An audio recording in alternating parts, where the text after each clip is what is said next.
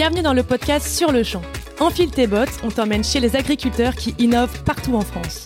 Nous sommes Ambre et Camille, deux étudiantes curieuses et aventureuses. On aime planter des tomates, manger du fromage et conduire des gros tracteurs. Et voilà, on se pose une question. Qui sont ces héros qui garnissent nos fourchettes?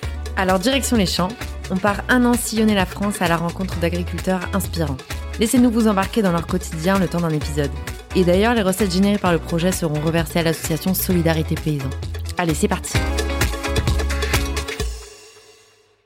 Alors aujourd'hui, nous sommes sur le plateau du Larzac à Saint-Maurice-Navacelle pour être exact. On peut se demander mais qu'est-ce qu'on vient faire ici? Ou plutôt, j'ai envie de dire, qui on vient rencontrer? Eh bien, cela fait maintenant plus de trois semaines que nous partageons le quotidien de Nicolas Braïc, un sacré personnage. Au tempérament hyperactif et un peu têtu, Nicolas a d'abord été militaire, puis éleveur de cochons et de brebis, et désormais il se concentre sur une mission de la plus haute importance, faire revivre les sols. Pour cela, il a fondé Buxor, une entreprise qui valorise la broussaille de buis au service des sols vivants. Vous l'aurez compris, on est en compagnie d'un puits de savoir, et on est très heureuse de partager cette rencontre avec vous. On va parler élevage extensif, captation de carbone, forêt, sol vivant, et j'en passe. salut Nicolas. Salut, bonjour. Merci beaucoup de nous avoir accueillis pendant déjà plus de deux semaines et c'est pas fini. Euh, on va commencer par le commencement de l'histoire. Tu t'es installé dans Larzac pour développer un élevage de porcs plein air et de brebis. Pourquoi est-ce que tu es devenu agriculteur et surtout pourquoi ici? Mais Je pense que la, clé de cette installation, c'est justement l'espace.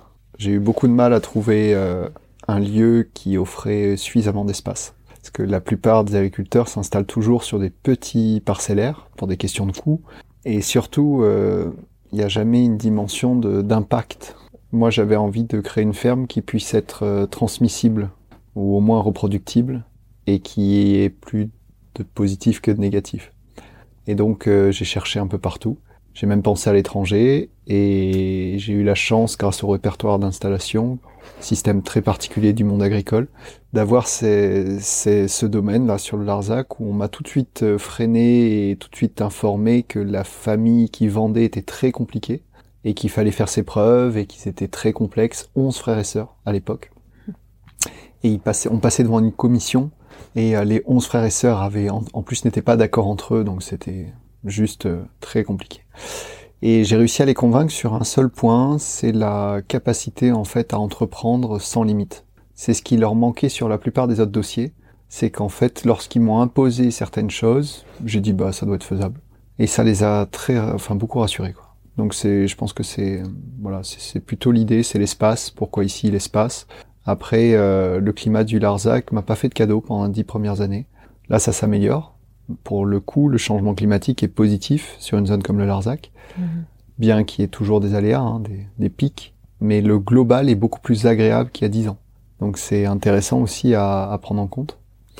Et, euh, et puis bon, il y a aussi les méthodes qui ont fait que j'ai réussi à, avoir de plus en plus d'autonomie alimentaire. Mais ça, on va y revenir. Je Et quel était donc ton projet en t'installant et en quoi est-ce qu'il était particulièrement euh, adapté à ce territoire-là? En fait, le, là aussi, euh, donc on, sort d'un cursus agricole et on nous, on nous parle uniquement de gestion sur béton. Il n'y a à aucun moment euh, une notion d'extensif et de non-bâtiment et de quels sont les espaces et les rotations nécessaires à tel et tel animal. Et donc du coup, euh, il y a tout à réinventer quoi. Donc je me suis plutôt basé sur ce qui se faisait il y a un siècle plutôt que, que ce qu'on m'a appris, parce que j'ai une formation agricole classique pour s'installer. Et eh bien, c'était vraiment pas, c'était vraiment pas, euh, comment dire, quelque chose qui m'a aidé. Mhm. Ça a été plutôt le contraire. Ça a plutôt été un frein. Euh, on m'a tout de suite fait culpabiliser énormément de pas avoir assez ci, pas avoir assez ça, pas avoir des surfaces X, enfin, la capacité en fait à rentrer les troupeaux pendant les grandes périodes hivernales, à tout voir en bâtiment, suffisamment de foin sur une réserve de grains. Et moi, euh, ça me parlait pas du tout, ça. J'étais pas du tout là-dedans. Et c'est vrai que c'est une, pour le coup, c'est une, une, approche l'extensif euh, qui est plus survie que élevage. Hmm. Et ça, ça peut être euh, dur pour certains qui ont l'habitude de voir des animaux hyper, on va dire, surgavés. Hmm. Moi, je suis plutôt là à dire, il y a des périodes dans l'année où les animaux sont vraiment se multiplient facilement. Et c'est là où on doit, comme une cueillette, récupérer les animaux qui sont viables et qui, qui, qui fonctionnent dans le circuit. Et le reste de l'année, il faut euh, les aider à, à, survivre dans ce biotope dans les meilleures conditions possibles. Mais du coup, ça fait aussi une sélection qui donne des animaux extrêmement résistants. Mmh. Pas, pas de maladies, pas d'antibiotiques, pas de soins. Ça, c'est un bonheur sans nom parce que dans le monde de l'élevage tel que je l'ai connu, euh, l'armoire à pharmacie, elle fait cette pièce, quoi. Elle fait 20 mètres carrés. Et c'est juste insupportable, quoi. Quand on est toute la journée à faire des, des soins et des soins, des piqûres, des bobos, des, enfin, c'est pas quelque chose qui me parlait. Je pense qu'on doit retomber un petit peu sur quelque chose euh, de plus sain, dans le sens où pour moi, soigner à outrance, c'est pas sain. Ça donne des animaux qui, dans le groupe, ont toujours euh, pénalisé le groupe. Et je l'ai vu, hein, des animaux que j'ai, voilà, dans les premières années où j'ai voulu à tout prix sauver tel et tel truie, qui avait eu des problèmes euh, au misbah, qui avait des problèmes récurrents, eh bien en fait, elle m'a engendré des petits fragiles et il y a eu toute une conséquence très grave sur le choix de sauver un animal. Problèmes comportementaux, déstabiliser aussi le groupe parce qu'elle suivait pas, parce qu'elle avait pas le. Et ça c'est un, un, cas, mais il y en a eu plein. Et depuis que je fais ce type de sélection à la Maine Wild, euh, ben c'est c'est vraiment euh, ça m'a changé euh, même l'humeur des animaux. Ils ont la niaque quoi. C'est vraiment c'est des warriors. Et du coup ça fait que le matin ils m'attendent pas quoi. Ils font leur vie. Il faut être des, warriors parce que c'est quand même un climat pas facile, il faut le dire, le climat du Larzac. Bah là vous le voyez vraiment dans les meilleurs jours. Hein. C'est-à-dire que en fait euh, sans vouloir faire le vieux qui, ou moi, de mon temps. il y a dix ans, euh, en février, c'était moins 15 pendant toute l'année, enfin pendant tout le mois, quoi. Et euh, gel sans dégel, euh, ça de glace dans les bacs, hein, c'est de la folie, quoi. Non, là, c'est vraiment cool. Il fait chaud, ça n'a rien à voir, quoi. Et justement, quand on a parlé euh, élevage avec toi, tu as utilisé le terme agro-silvopastoralisme. Est-ce que tu peux nous en dire un petit peu plus sur ce que ça englobe? Donc euh, agro, c'est tout ce qui est la partie agricole, silvo, c'est tous les arbres, et pastoralisme, c'est tout ce qui est troupeau extensif. Quand on assemble ces trois mots, en fait, on a un système qui a duré plus de 1000 ans ici, et qui a permis à chaque génération d'augmenter à chaque fois sa part de ressources alimentaires. Il faut un petit peu aborder des choses qui, qui sont très loin de nos vies c'est que actuellement sur le Larzac, si on veut faire autre chose que de la brebis, s'accrocher. Déjà les cochons, j'ai pris euh, claque sur claque, mais en gros, ce qui est adapté ici, c'est la brebis. Même pas le bovin. Le bovin tient parce qu'il y a énormément de foin, mais euh, sans le foin, c'est très compliqué avec le bovin. La brebis, aucun souci. Et éventuellement de la chèvre, euh, on va dire laineuse, mais pas de la chèvre laitière avec sa de poil, quoi. Enfin, il faudrait vraiment comprendre qu'il y a des zones et des biotopes qui permettent de générer telle et telle ressource et qu'on peut pas avoir un raisonnement de duplicativité euh, infinie en disant moi j'arrive quelque part, je fais ce que je veux. Alors c'est un peu l'idée de Buxor et on va l'aborder, c'est qu'on peut arriver à recréer des sols forestiers de qualité dans n'importe quelle condition et du coup avoir un petit peu cette magie là, mais sur le lorsqu'on fait le diagnostic du Larzac et qu'on arrive sur le Larzac, eh bien, je peux vous garantir que si vous mangez pas du mouton, il y a peu de chances que vous surviviez. Hmm. Il y a rien qui pousse. Quand j'y suis arrivé il y a 14 ans, les patates gelées dans le sol. J'ai creusé, on a fait des profils de sort 80 cm gelés, le sol. Qu'est-ce que vous voulez faire à 80 cm gelés? La plupart des arbres ici connaissent ce problème et donc du coup euh, rétractent complètement leur sève dans le plus profond possible et ils sont classés en bois mort l'hiver. Bois euh, mort et plus rien. Ouais on prend des branches et il n'y a plus un pet de sève. Donc c'est une, une, sacrée adaptabilité au biotope. On est quand même sur un, une confluence de deux climats qui fait que les températures euh, tombent d'un coup. tout ce qui est euh, voie méditerranéenne et tout ce qui est massif central, c'est bien plus froid que sur certaines zones du massif central. C'est très étonnant. Et bien plus chaud. Mais là, c'est le Larzac est quand même donc un, un biotope très adapté pour l'extensif qui permet de d'avoir une, très grande surface par animal et donc de respecter le, sol, aussi parce que les prix du le prix du foncier est moins important qu'ailleurs, mais donc l'extensif est pas un modèle applicable partout. En fait, euh, ce qui ce qui serait applicable, c'est justement de ne plus de ne plus vouloir occuper uniquement les sols arables avec des cultures et des monocultures et d'essayer de travailler donc sur les coteaux, de mettre des animaux en extensif sur les coteaux en récupérant la broussaille pour générer suffisamment de sol sur les sols arabes qu'on a dégradés. Donc je dirais plutôt que le semi-extensif est très applicable un peu partout. Le pur extensif comme ici est moins applicable. Parce qu'ici, en fait, ce qui se passe, c'est qu'à l'hectare, on dit à peu près 5 à 10 brebis, ça dépend des zones, à l'année. Donc moi je, je, vois que globalement, voilà, c'est plutôt entre une et trois, ça dépend des années. Partons sur trois brebis à l'hectare, il vous en faut quoi. Quand vous avez un petit troupeau déjà, il faut des hectares. Donc c'est vrai que ici c'est particulièrement rude. Par contre, il y a un contre-coup dingue, c'est qu'il y a un goût euh, dingue sur le sur la qualité de la viande, parce que les animaux qui mettent du temps à trouver leur ration vont développer toute une chaîne organoleptique dans les tissus euh, qui est bien plus complexe. Donc euh, c'est un mal pour un bien, et c'est ce qui a fait aussi la, la chance de Terre Libre, enfin de ma société agricole, c'est que j'ai généré une viande qui qui ne pouvait pas se copier. Mmh. Et hum, ce serait ça la solution, donc euh, c'est de manger moins de viande, mais euh, d'une qualité meilleure et donc plus chère. Ça, je pense que oui, on le dit de plus en plus. C'est moi, ça fait dix ans que j'en parle. Mais en parallèle, je dirais qu'il y a, il y a aussi une, comment dire, être cohérent, c'est c'est compliqué, c'est très lourd. Et euh, je pense que ça serait judicieux de se poser des questions de, comment dire, d'implication aussi. Ok, je, je participe à soutenir ce type d'élevage, mais en parallèle, est-ce que je suis cohérent aussi sur euh, sur des postes euh, annexes, c'est-à-dire le, le, on a beaucoup de personnes qui s'achètent entre guillemets une conscience en achetant de la très bonne bouffe et tout, et qui en parallèle ont fait sept ou huit voyages dans les Maldives.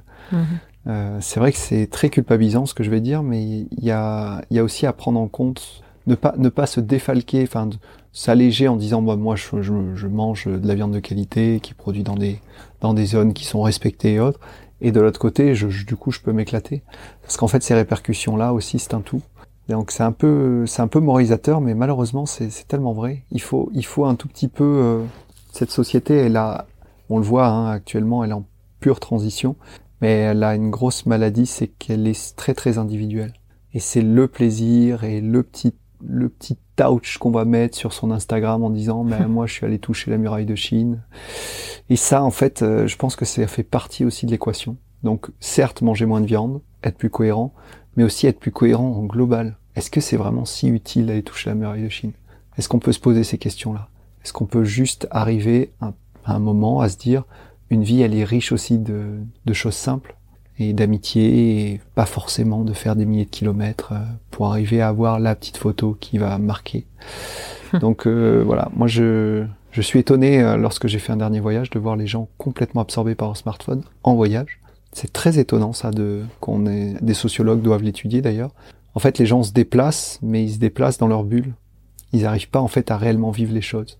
À se dépayser. Ouais. Donc euh, voilà, l'histoire de cohérence sur la nourriture, c'est essentiel. Euh, la viande, c'est un gros gros problème, mais ne pas diaboliser la viande à outrance. C'est-à-dire que de toute façon, ça va se tasser, le système industriel va se tasser pour plein de raisons, notamment pour les problèmes de santé. Mhm. Ce qui nous attend énormément, c'est une pandémie sur les porcins. Ça allait à la porte de l'Europe, tout le monde le sait. On n'en parlera pas parce que ça fait trop peur. Mais c'est bien plus grave que ce qui nous attend avec le Covid. C'est certainement l'éradication de la plupart de nos élevages industriels. La peste porcine, c'est parmi, on va dire, les, les en vivacité, parmi les, les pathogènes les plus agressifs que la, qu'on ait connus sur cette planète. C'est-à-dire qu'en fait, c'est, c'est juste, ça reste euh, sous un ongle et ça vous tue des centaines de porcs. Quelques grammes ou un gramme sous un ongle. Donc c'est, c'est pas, ça n'a rien à voir avec le Covid. Pas très optimiste tout ça. Voilà. Mm. Donc sur le, non non, je, je, vais finir. On va finir sur la partie optimiste. juste, euh, il faut, non, ce que je dirais en optimisme, c'est que les choses se régulent par elles-mêmes. Mm-hmm. Les humains vont forcément retrouver euh, un mode de vie qui va être beaucoup plus cohérent et la partie d'auto-alimentation va être obligatoire. Mm. Donc du coup, tout le monde va avoir un petit peu une part euh, d'alimentation, ça je le ressens comme ça, et ça va vraiment être, euh, ça va vraiment être euh, une très belle expérience enrichissante. Mm. Des nouveaux modèles, donc forcément. Complètement. Débouchés. Très bien, mais changeons un peu d'angle, plus sur ton nouveau combat qui est pas contre un ennemi, mais pour les sols. Un combat qui t'a donc amené à, mettre un peu en pause ton élevage pour fonder Buxor et mettre toute ton énergie au service de ce projet. Alors pourquoi est-ce que tu t'es engagé dans ce combat? Qu'est-ce qui t'anime là-dedans? Et comment est né Buxor? Qui est le fruit de cette intuition? Alors c'est un constat, euh, on va repartir euh, dans le constat un petit peu compliqué de l'éleveur, c'est qu'en fait en 2008, je me suis retrouvé avec euh, le prix des céréales qui a doublé par rapport à mon installation. en gros, on était à 240, je suis passé à 500 euros tonnes en bio. Euh, vous avez un peu l'habitude de ce que c'est de faire tourner une société. Enfin, on vous montre des bilans et autres. Quand vous avez euh, des entrants qui représentent 80% de chiffre d'affaires qui doublent en moins de trois mois, euh, c'est juste la faillite. Ça fonctionne pas. Donc la, la, prise de conscience a été la suivante. Euh, je suis trop tributaire d'un système externe. Je dois à tout prix euh, comprendre comment des fermes arrivent à avoir une vraie autosuffisance, et notamment euh, des, fermes qui en fait ont une, conception, on va dire, non mécanisée à outrance ou sur des sols très arables avec une, une industrie. Parce qu'en fait, la, la facilité de l'industrie, c'est de pouvoir fournir rapidement, en traitant les sols comme un substrat, une quantité de nourriture X avec des entrants carbone, enfin pétrolifères. Et donc du coup, moi je voulais arriver à comprendre ce qui avait pu se faire ici. C'est là où j'ai passé un peu de temps, euh, bibliothèque, archives départementales, tout ce qui se faisait euh, notamment sur les commanderies templières. Et j'ai eu la chance d'avoir un voisin extrêmement érudit qui m'a apporté le matin de naissance de ma deuxième fille un, un recueil de, de, de l'ensemble des travaux de ce monsieur Jean Pin. Donc euh, Jean Pin qui est un ingénieur des années 70 qui a qui a s'est réfugié pour des questions euh, de taxes fiscales euh, dans une commanderie templière et pour se faire oublier et en fait il a il a été obligé de se débrouiller et vu qu'il lisait le latin il a eu accès à plein de, de documents et il a commencé à travailler sur ce qu'on appelle les 13 composts dont le compost de roi des rois qui est celui du buis mais euh, il faut bien comprendre une chose c'est que là aussi encore une fois c'est pas une mono-essence on fait avec ce qu'on a nous, il se trouve qu'ici, il y a que du buis, quasiment que du buis. Mais euh, il y a des zones où il y a beaucoup plus d'autres essences et ça fonctionne avec tout. Alors le buis, euh, c'est une chance folle parce que c'est un des végétales les plus denses. Donc il, il, génère beaucoup plus vite du sol.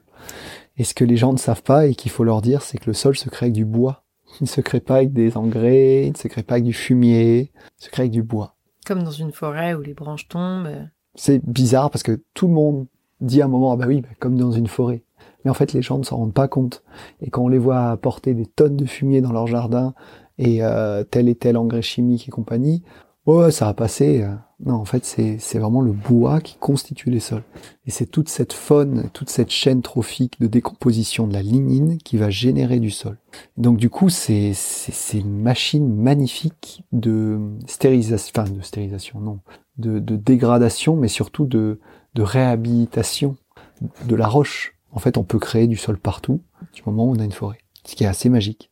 Et là, pour être hyper positif, pour le coup, on a une chance folle, c'est qu'on s'est pas occupé de la broussaille depuis 100 ans, et on a énormément de broussailles en Europe, même dans le monde en entier, à part les zones où ça crame tout le temps. Mais, euh, mais c'est, euh, c'est une vraie chance, c'est qu'on a énormément de potentiel et de réserves en broussailles. Mmh. J'entends bien. En laissant les arbres, on aurait euh, une capacité à, à reconstituer l'ensemble des sols européens assez rapidement. Donc c'est une très bonne nouvelle. Donc juste pour que ceux qui nous écoutent nous suivent toujours, Buxor, c'est quoi exactement? Qu'est-ce que tu fais chez Buxor? C'est quoi la mission de Buxor? Et, et, voilà, et comment Alors, ça se concrétise au jour le jour? Buxor, c'est c'est la capacité à moissonner le soleil. Ah ouais. Sacré job. c'est tout bête. Le soleil, c'est ce qui, ce qui a, donne l'énergie vitale aux plantes pour capter dans l'atmosphère et avec la transformation des photons solaires et de, de générer cette lignine, hein, cette molécule complexe, qui est en fait un assemblage euh, de, de gaz existants et de photosynthèse. Donc en fait, on, on a une, une, plante qui, par définition, apporte plus que ce qu'elle prend. C'est ça la broussaille. Mm -hmm. Les gens savent pas ce que c'est la broussaille. Très une généreuse. Ronce, une ronce, c'est extrêmement généreux. Caresser les ronces tous les matins. Déjà, elle vous donne des murs, ça c'est chouette. Mais en plus, euh, elle crée du sol.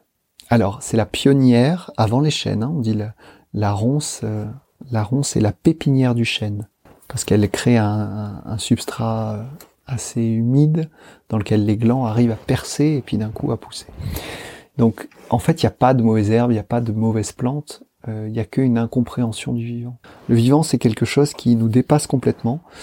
Malheureusement, on est souvent nous un peu mort ou morbide. Hein. Je, je, je, j'ai des des pics comme ça, là, les, matchs de foot avec les, les haut-parleurs, euh, personne dans les tribunes et des gens, euh, ça m'a fait vraiment un choc cette année où je me suis dit on est on est réellement dans un film de science-fiction. Ça y est, on a passé la barre Et, euh, et je pense que c'est une très bonne nouvelle parce que les gens vont d'un coup, et on le voit, hein, ils vont se poser des vraies questions. Quoi.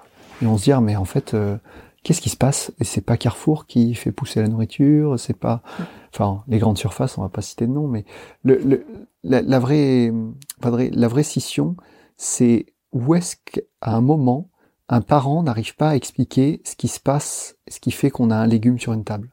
Il mm. y, a, y, a, un truc qui s'est passé là. Je sais pas ce qui, je sais pas ce qu'il y a eu, mais il y a un truc qui, qui, qui, a loupé quoi, globalement, parce que à aucun moment les personnes arrivent à comprendre qu'il y a une, une, relation entre la quantité de matière sur un sol, sa fertilité et la capacité à nous nourrir dans de bonnes conditions. Parce que, vous connaissez les problèmes des aliments creux, vous connaissez les problèmes euh, globaux qu'on qu'on observe actuellement, de manque de nutriments, de vitamines, de, de sélénium, de... parce qu'en fait on est, on est arrivé à un stade où ce qu'on produit ne nous apporte plus rien.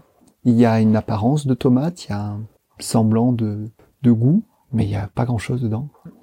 Pareil pour les pommes et tout. Donc sur le sur l'aspect, je dirais que Buxor, donc c'est une en fait c'est un système d'accélération de, des mécanismes naturels forestiers pour régénérer du sol.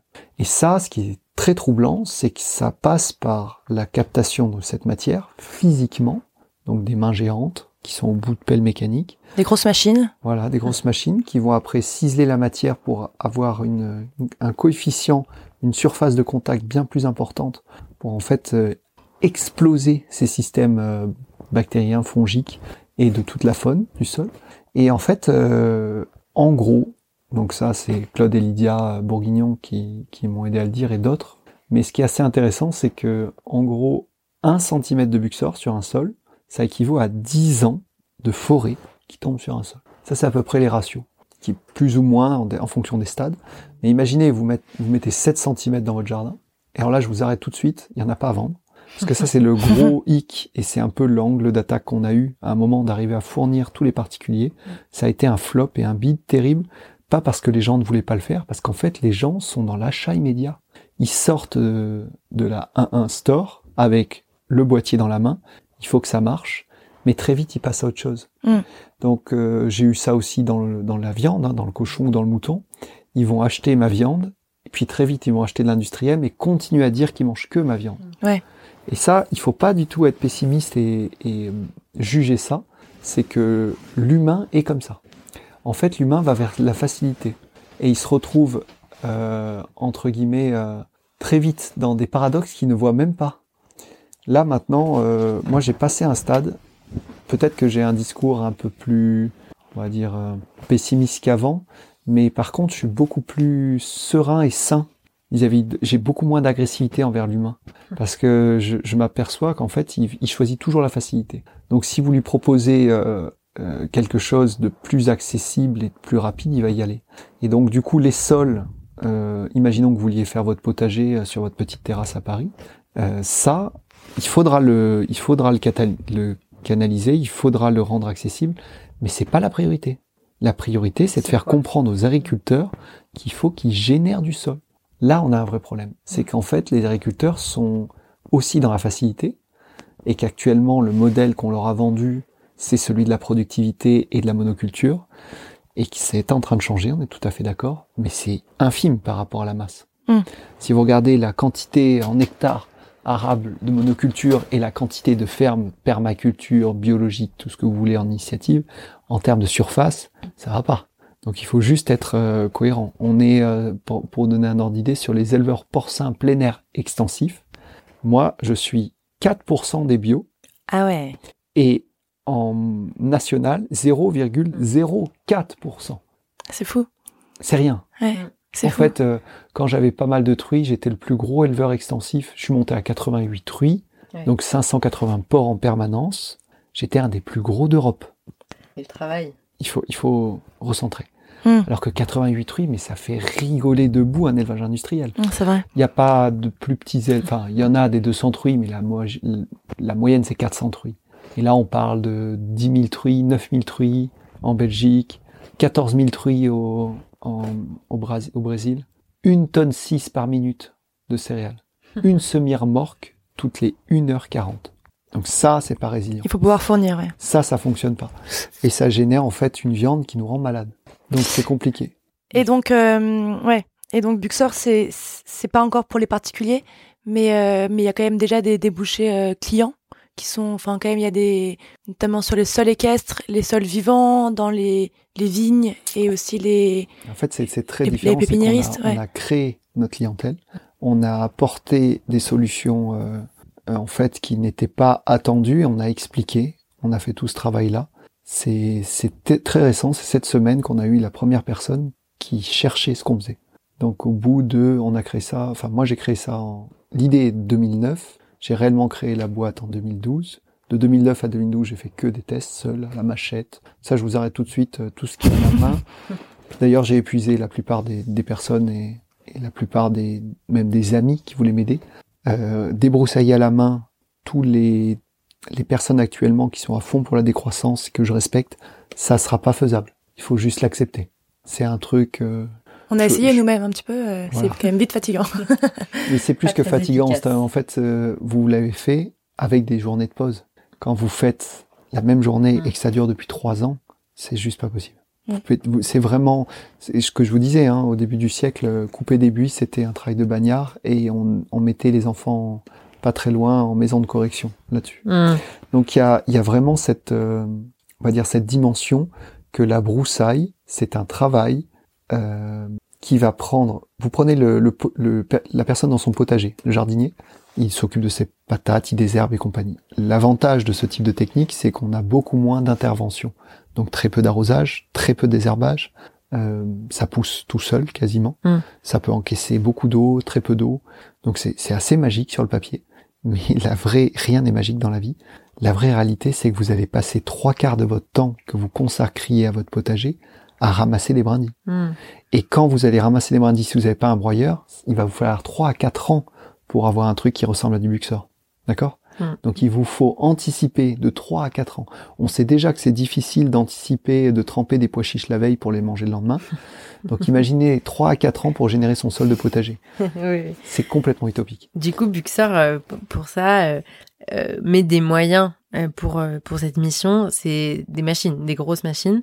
Et ça peut être une source de critique, forcément. Donc là, tu nous justifies euh, l'utilisation euh, de ces machines. Et hum, est-ce que, du coup, c'est les machines, c'est par les machines qu'on va sauver les sols et les planètes La planète?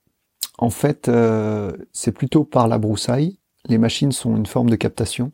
Si on reprend le schéma du, du puits de pétrole, euh, actuellement le pétrole est gratuit. Personne ne sait ça, mais c'est gratuit le pétrole. C'est les coûts d'extraction, d'accord Et la personne qui a mis son drapeau sur la terre du haut qui dit c'est à moi. Mm.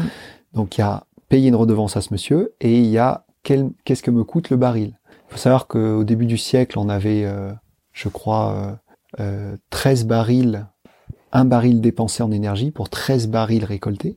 Actuellement, on a un baril dépensé pour 1,3 baril récolté. D'accord? Donc ça, ça s'appelle le énergie dépensée sur énergie retrouvée. Et ça, c'est dramatique actuellement. C'est-à-dire qu'il y a des puits qui sont passés en dessous, qu'on maintient pour des questions de volume, mais qui en fait dépensent autant d'énergie que ce qu'ils rapportent en quantité de pétrole. Et euh, les gisements, euh, on va dire classiques, sont plus là. Maintenant, si on prend la broussaille, c'est un gisement monstrueux qui se régénère tout seul et qui ne demande qu'à être récolté. Il se trouve qu'actuellement, le seul système que j'ai trouvé, c'est les pelles mécaniques qui sont alimentées par du gasoil, qui ont euh, toute une chaîne euh, d'entretien et compagnie, mais qui ont la capacité par chauffeur de remplacer à peu près 100 hommes. Mais surtout de pouvoir reproduire tous les jours ça. Parce que c'est le gros problème, c'est pas prendre 100 hommes qui sont là, on va faire une journée coopérative et tout, ça va être super. C'est qu'en fait, ces 100 hommes puissent tenir sur 10 ans tous les jours. Ça, c'est utopique. Si on veut, on, pourra pas le faire. Mhm. Et notamment parce que même les personnes et les pays qui sont dans des, enfin, dans des pays en voie de développement classeraient la récolte de broussailles en euh, travaux forcés. Euh, prenez un burkinabé, il vous dira, non mais t'as craqué, moi j'ai j'ai fait ça quand j'étais petit, et c'était une fois par mois. Mm. Donc euh, voilà, si on met la le feu à, à de la broussaille, c'est qu'en fait elle nous envahit et qu'on n'arrive pas à la gérer. Donc le feu est, un des seuls systèmes des fois pour la tenir loin de nous dans certains pays. Donc là, euh, la, critique qu'on peut avoir envers des grosses machines, c'est un faux problème. C'est comment on peut arriver à passer cette transition pour que cette récolte de ce matériau précieux qui est du soleil en tube, on puisse réellement le réinjecter dans un système qui doit être moins gourmand en énergie, mais surtout bien plus résilient, mmh. Et donc qui, qui va nous générer en fait beaucoup plus de ressources. Parce que un tiers de la broussaille française chauffe 100% des foyers français. Moi, je l'ai validé, hein, pendant 5 ans, on s'est chauffé avec ça. Mais c'est un travail pareil, comme l'histoire du potager, monstrueux. Ça se fait pas tout seul. Les tuyaux qui pètent, les cuves en inox qui se font bouffer par les acides du bois. Mm. Il y, a, y, a, des choses qui sont incompréhensibles dans le vivant. Par exemple, le fait que quand on récolte un kilo de matière, on a à la fin un kilo de matière qui a moins de volume. Ouais. Mais au passage, on a une quantité d'énergie phénoménale. Et là, les physiciens ne savent pas expliquer ça. Donc il y a quand même toute une chaîne de mécanismes, et là, Cocorico, ou pas Cocorico, mais globalement, euh, merci à la vie, il y a des choses à expliquer, et il y a de l'énergie à mettre, à comprendre ce qui se passe. Donc on, on a en fait, quelque part, j'aime pas trop ce terme d'énergie libre, mais on a réellement quelque chose qui sent très bon, qui permettrait en fait de, de, transférer du soleil, parce que moi ça, ça marche la nuit, ça marche quand il fait moins 40, ça marche quand il pleut énormément, ça marche quand, quand il fait sec, c'est-à-dire que ce qui est assez génial dans ce système, c'est que on n'est pas tributaire d'un système éolien, d'un système solaire, de, de, de, de, système de, on va dire de, de latitude. Euh, c'est assez génial hein, comme euh, système, parce qu'en fait la broussaille, c'est elle qui, c'est la seule qui arrive à, à capter 97% des photons solaires. On ne mm. sait pas le faire. Hein. Actuellement, un panneau photovoltaïque de très haute qualité, qualité spatiale, on a 19% de rendement. Euh, les, ce qu'on a, on est entre 15 et 16% de rendement. Il faudra que je vérifie mes chiffres, mais c'est à peu près ça hein, l'idée. Mm. Donc en fait, on dépense énormément, on stocke énormément de carbone aussi dans ces panneaux solaires, et on, on a du mal en fait à, la, à le faire restituer. Et euh, l'idée de ces grosses machines, c'est que même si elles sont entre guillemets euh dans l'inconscient et dans la dans la compréhension très très dure à, à cerner, en fait elles existent. L'acier a été extrait, il est toujours là, il peut être recyclé quasiment à l'infini, et la, la, cinématique hydraulique est le meilleur rendement entre le pétrole et la fluidité. Donc euh, je vais dire, on a encore de belles décennies avec ce type de système. Ouais. Et justement, c'est un, un système quand même qui, qui fonctionne bien parce qu'on on est allé euh, à la rencontre de, de, de maraîchers, de pépiniéristes qui justement mettent du buxor sur leur terre et ils disaient que vraiment c'était quelque chose qui, qui était totalement magique, que les, les cultures foisonnaient, que ça avait fait renaître un sol. Qu'est-ce qui permet justement de, enfin, qu'est-ce qui est si magique dans le but pour justement faire foisonner un sol et, et permettre de, voilà, enfin, notamment il y avait un, un, maraîcher qui parlait d'une extrême sécheresse et en mettant du buxor, il a, il a pu enfin refaire des cultures sur ces sols. D'où vient cette magie en fait créatrice euh, du buis? Alors en fait, le, là, il faudrait pas se focaliser sur le buis. Il se trouve que le buis a un avantage certain, c'est qu'il est très dense et donc du coup, il va plus vite. Et euh, Einstein nous l'a expliqué, hein, il, y a une vraie relation entre la densité énergétique, la densité et l'énergie. Donc il se trouve que vu que le buis est plus dense, il y a plus d'énergie.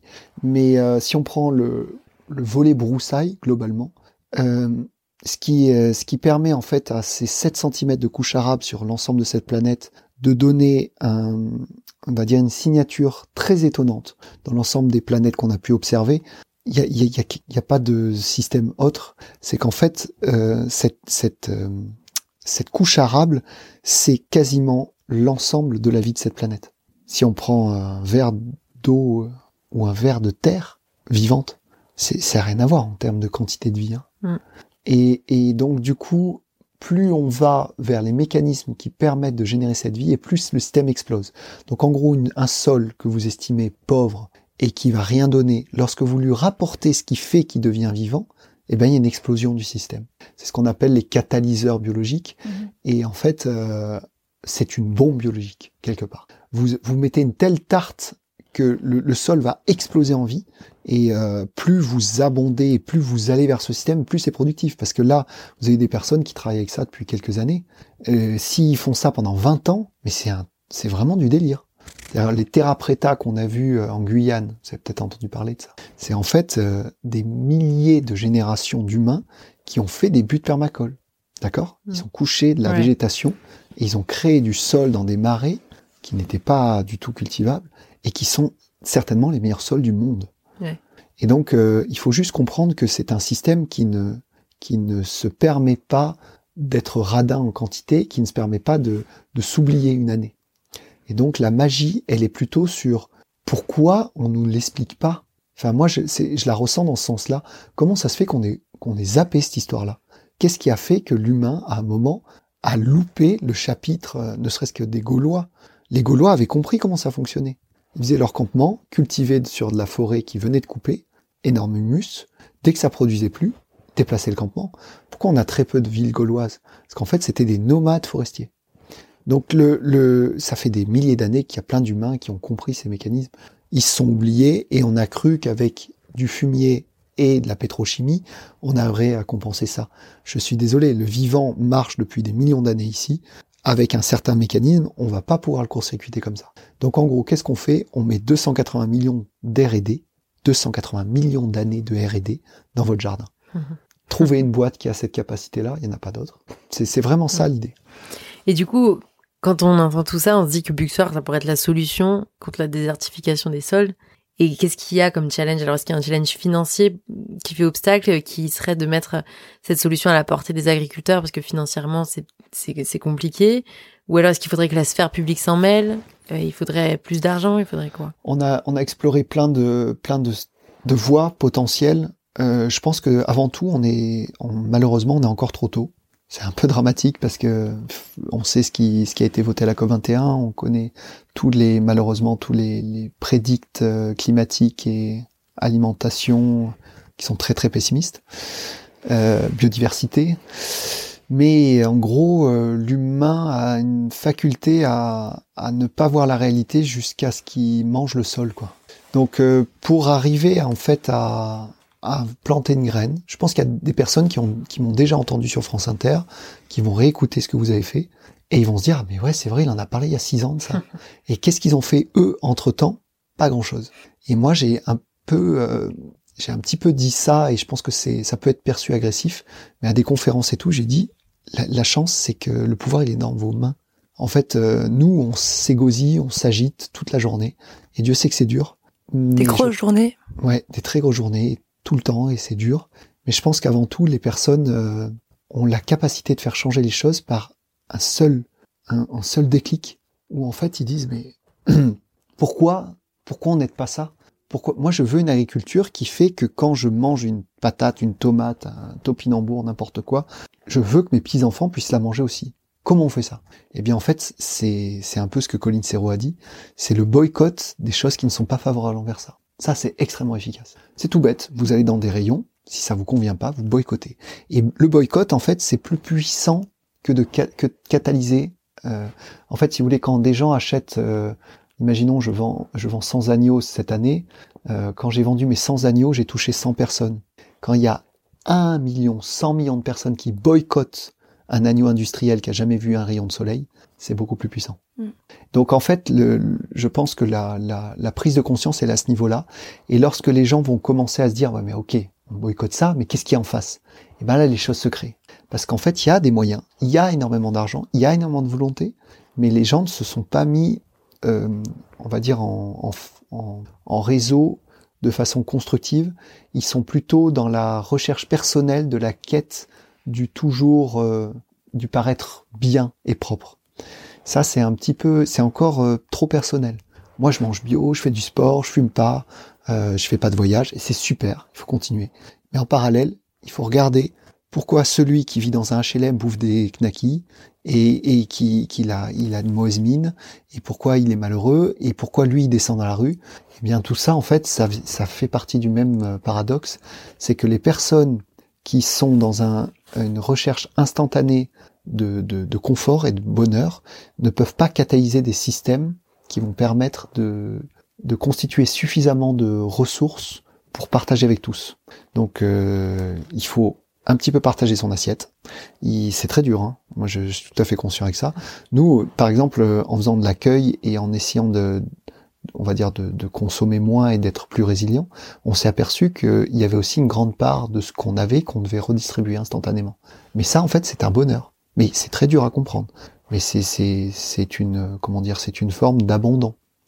Maintenant, la, on va dire, l'acte primordial. Je pense que le, le système tel qu'il est euh, politiquement est très verrouillé.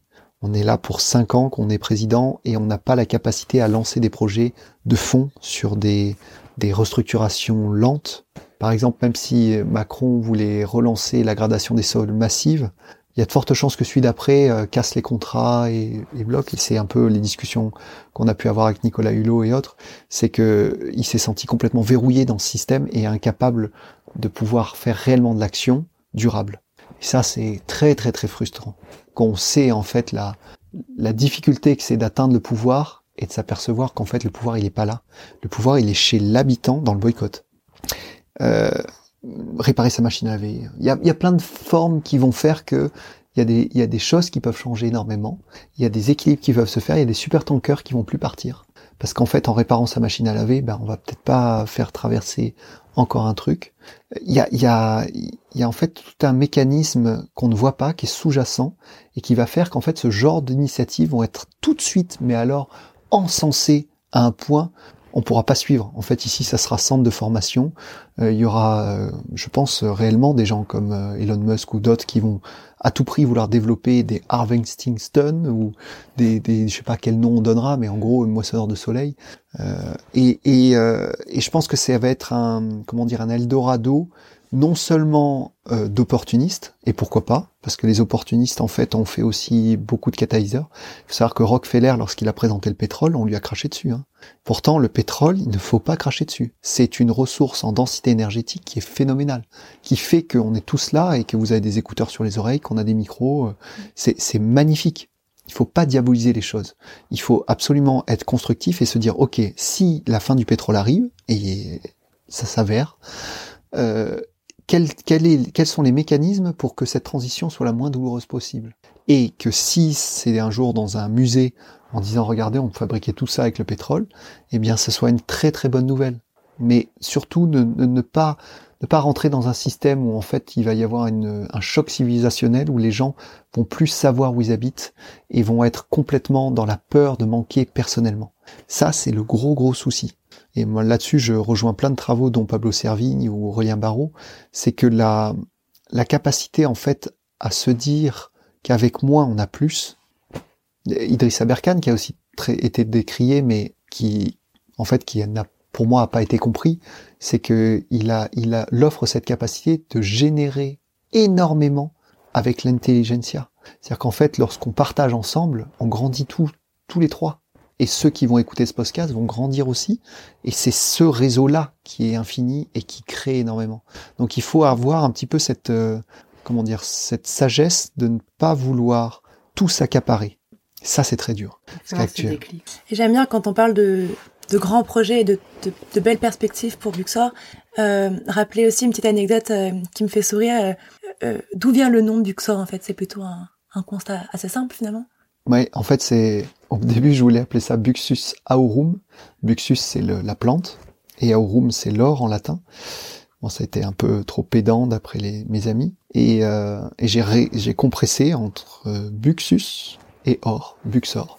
Et l'or du buis, euh, je l'ai interprété comme ça, c'est qu'en fait, les Assyriens et Sumériens qui ont été les premiers à travailler sur les composts de broussailles, c'est les premiers à échanger cette ressource contre de l'or. Parce qu'ils avaient compris qu'en fait, ce qu'ils avaient dans leur barque, il n'y avait qu'une valeur, c'était l'or. Il n'y avait pas d'autre échange possible. Et ce qui est assez étonnant, c'est que euh, je pense qu'en grammage, vu le prix qu'on coûte actuellement qui est exorbitant, le Buxor c'est très cher, c'est dur de l'acquérir, mais les gens en sont tellement contents, donc ça risque de grossir. Mais la, la finalité, c'est qu'actuellement, je pense réellement que ça vaut de l'or. Mmh. Et pourquoi? Parce qu'en fait, on a, on a été assez fou pour lancer un système de récolte assez innovant, mais surtout absolument pas calqué sur la rentabilité. C'est pour ça qu'on existe. Je dirais même que les sociétés d'avenir, si elles sont trop rentables, il y a un problème. Une société d'avenir, par définition, n'est pas rentable instantanément. Hum. Et si elle le devient, c'est parce qu'en fait, elle répond à une problématique. Et c'est là où, en fait, euh, on peut avoir ce facteur chance qui fait qu'on est dans le bon timing. Et je dis pas que Buxor est sorti de l'auberge. Hum. Je dis qu'elle est, je pense, euh, lisière d'être dans le bon timing. J'aurais créé ça dix ans avant, je pense que j'aurais bu le bouillon. Là, on s'en sort un peu mieux. Ça commence. En tout cas, pour euh, tout ton travail, que ce soit sur l'élevage ou, sur Buxer, tu as reçu beaucoup de diplômes, de récompenses, de médailles, même la médaille de l'Ordre national du mérite. Qu'est-ce que tu as fait pour recevoir tout ça, en gros? Et qu'est-ce que tu en fais? Et est-ce que c'est juste là pour décorer ton bureau ou est-ce que tu veux emmener ça ailleurs? Je pense que l'Ordre national du mérite, c'est euh, un chef qui l'a lancé il y a à peu près dix ans sur l'autonomie que je commençais à développer avec mes cochons. Ça l'a troublé et la qualité des sols, euh, parce qu'en fait, je, je, sais que l'Ordre national du mérite, c'est un dossier. Et euh, il y a toute une commission, il y a des, des gens, euh, d'académiciens et autres qui se penchent sur chaque dossier. Et euh, lorsque Nicolas Hulot l'a mis au, on va dire à la validation, il est parti juste après, donc c'est c'est François de Rugy qui l'a signé. Mais cette médaille-là, en fait, c'est un travail d'équipe. Je la ressens plutôt comme la médaille de l'équipe. Mm parce qu'en fait c'est considérable les petites mains et les personnes qui ont accompagné toute cette histoire. Et vous en faites partie aussi parce que lorsqu'on s'immerge là-dedans on s'aperçoit en fait de la montagne qu'on a devant soi. Et ça peut être complètement démoralisant. Et j'en ai eu beaucoup et des gens de qualité qui ont lâché. Mais c'est pas un problème. C'est même génial qu'ils aient tenu un peu. Parce que c'est certainement on va dire une, une certainement une, forme d'abandon de tenir. Moi je, je pense qu'il y a euh, il y a une forme de folie et je peux, je suis convaincu par ce que je fais, mais je pourrais m'y perdre. Donc euh, en gros, c'est la, ces récompenses-là, je l'ai toujours ressenti pour le, pour l'équipe. J'essaye d'éviter le, la gloriole parce que c'est quelque chose qui est très néfaste. J'ai malheureusement des amis qui ont, qui ont été là-dedans et qui se sont perdus par cette euh, éloge ou par ces, ces problèmes de, ouais. on va dire de, de, surplus de compliments qui font qu'on n'arrive pas, n'arrive pas à sortir et à savoir ce qui est juste.